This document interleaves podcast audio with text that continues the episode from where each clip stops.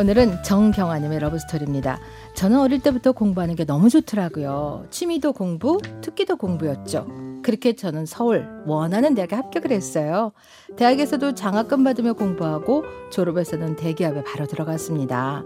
대기업에 취업하니까 가장 좋아하는 사람은 역시 엄마였어요. 경화야, 너 이제 대기업 다니니까 엄마 멋진 명품백 좀 사줘라. 친구들에게 자랑 좀 하게. 알았어 엄마. 지금 당장 힘들고 열심히 돈 모아서 내가 사줄게. 기다려. 엄마는 가까운 친구들뿐 아니라 옛 친구들에게도 연락해서 대기업에 들어간 저를 자랑했어요. 근데 저는 대기업에서 하는 광고 일이 너무 힘들고 야근도 많고 괴롭더라고요.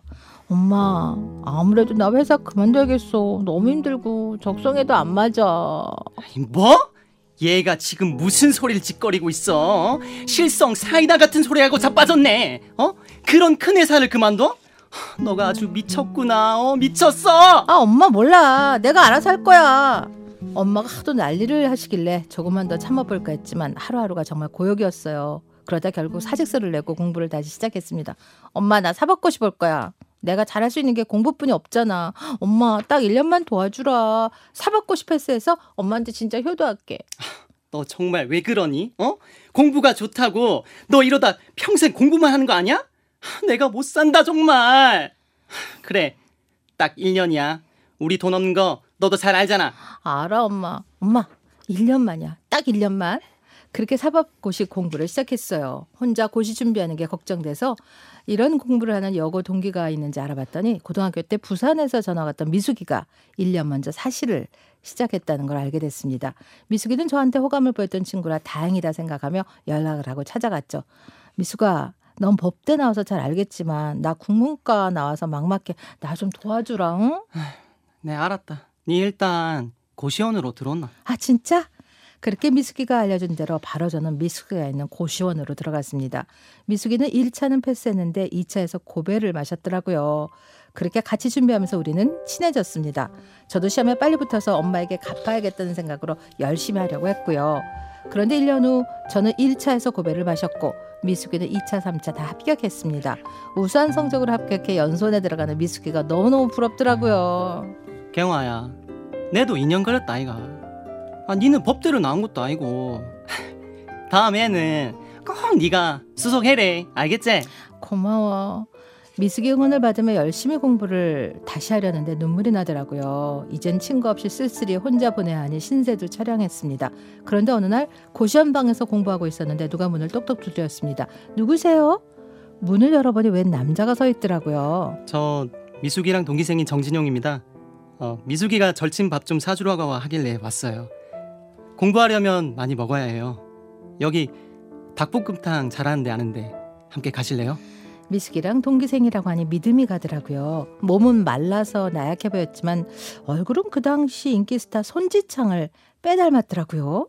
그날 밥을 먹으며 얘기를 많이 나눴어요. 저랑 잘 통했던 건 그도 외국계 기업에 들어가 1년 직장생활하고 나와서 새로 공부를 했다고 했습니다.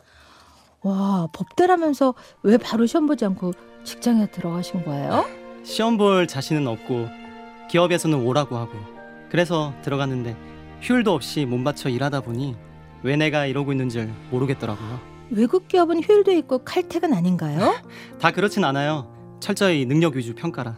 휴일도 없이 일하게 되고. 아, 그렇구나. 어, 경아 씨는 왜 시험 보려고 해요? 과도 국문과라 들었는데. 저는요 회사 일도 적성에 안 맞고 저만 바라보고 있는 엄마를 위해서 평생 일할 수 있는 직업을 갖고 싶기도 하고요.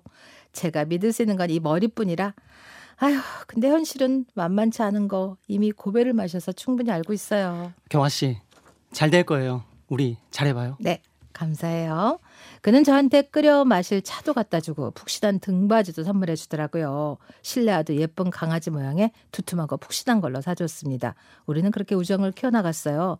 그런데 공부는 정말 만만치 않았습니다. 너무 힘든 싸움이었고 1년 후 2차에서 떨어지고 말았어요. 그는 2차에 합격해서 그마저 미숙이가 있는 연수원으로 들어간다고 생각하니 제 자신이 너무 초라하게 느껴졌습니다. 더 이상 엄마 지원도 바랄 수 없게 됐고 결국 저는 경제적인 고민으로 포기하려고 했어요. 그런데 미숙이가 1년치 고시원비를 빌려줬습니다.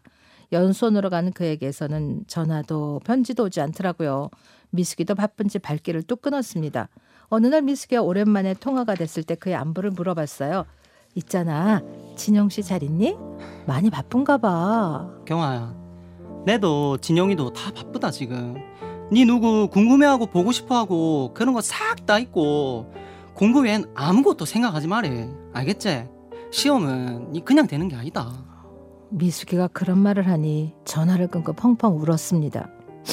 그래, 그 사람도 합격한 사람들하고 어울리겠지. 나 같은 건 뭐 다 잊어버려겠지. 아유, 나도 잊어버리자. 이제는 정말 공부만 하자. 그렇게 다시 도전했어요. 미숙이도 연락 한 번 안 하더라고요. 만날 사람도 없었고 죽도록 공부만 했습니다. 그리고 1년 후 저는 고시를 패스했어요. 합계자 발표가 있던 날 미숙이부터 찾아갔습니다. 미숙아, 너 아니었으면 정말 불가능했어. 고시원비 용돈 네가 보내준 거 그거 다 잊어쳐서 갚을 거니까 기다려줘. 미숙, 미숙 이도 저의 합격을 누구보다 기뻐해줬고 저를 안아줬습니다. 네 고시원비 진용이가 다 해준 기다. 방해될까봐 니한테 연락 안 한 기다. 네 마음 약해질까봐. 그리고 진용이 돈이라고 하면 분명히 네 부담스러워할 게고 그래서 내가 빌려준 척한 기다. 아휴 진용이가 고시원 앞에 가서 네 만나고 싶은 거 몇 번이나 참았다 카대. 가시나야 빨리 가봐라니 진용이 기다리고 있다. 진짜? 미숙 얘기를 듣고 저는 오해를 풀 수 있었어요. 그리고 그에게 달려갔죠. 사람이 어떻게 그렇게 감동을 줘요? 진짜 나 시험 안 됐으면 어쩌려고? 날 그렇게 믿었어요? 다른 과 출신이 시험 되려면 정말 단 하루라도 잡념 가지고 사적인 걸 생각하면 떨어지게 돼 있어요. 절대적인 시간과 집중이 필요하니까요. 대단해요, 경아 씨. 우리 이제 함께 보고 싶을 때 언제라도 볼 수 있는 거죠? 보고 싶었어요. 나도 보고 싶었어요. 우리 남편 정말 멋진 남자죠? 네, 맞습니다. 그가 바로 제 남편이 됐고요. 우리는 그렇게 사랑을 쌓았고 함께 변호사 부부로 잘 살아가고 있습니다. 성시경의 두 사람. 와, 변호사 되셨네요. 우리 정경아님, 지금 변호사 사무실에서 듣고 계시겠네요. 아. 와. 와. 네. 근데, 그, 찰진 엄마 연기 좀 다시 해달라는 부탁이 지. 많이 들어. 어, 생각보다 진짜 아, 잘하시네. 그 아이고. 앞에 한 번만 더 해줘보세요. 아유, 알겠습니다. 아이고, 마. 네. 좋아하는 사람은 엄마였어요. 경화야, 너 이제 대기업 다니니까 엄마 멋진 명품 백 좀 사줘라. 친구들에게 자랑 좀 하게. 응?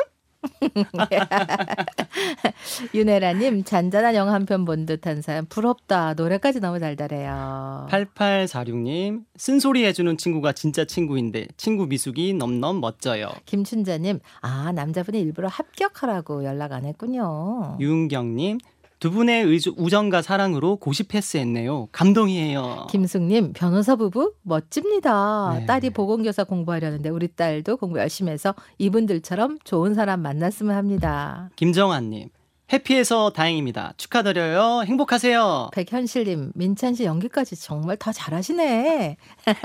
이현수님, 세 분의 우정, 그리고 두 분의 사랑. 진짜 보기 좋고 든든하네요.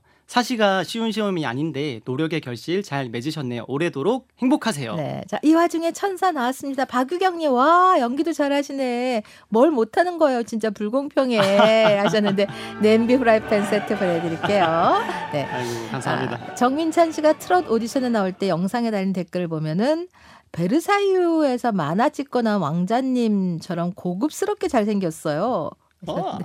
맘마미아에 나오셨죠? 네, 맞습니다. 뮤지컬 맘마미아에 출연을 했었습니다. 네. 네. 얼굴만 잘생겨도 되는데 체형 체형도 우월하고 발레도 잘해.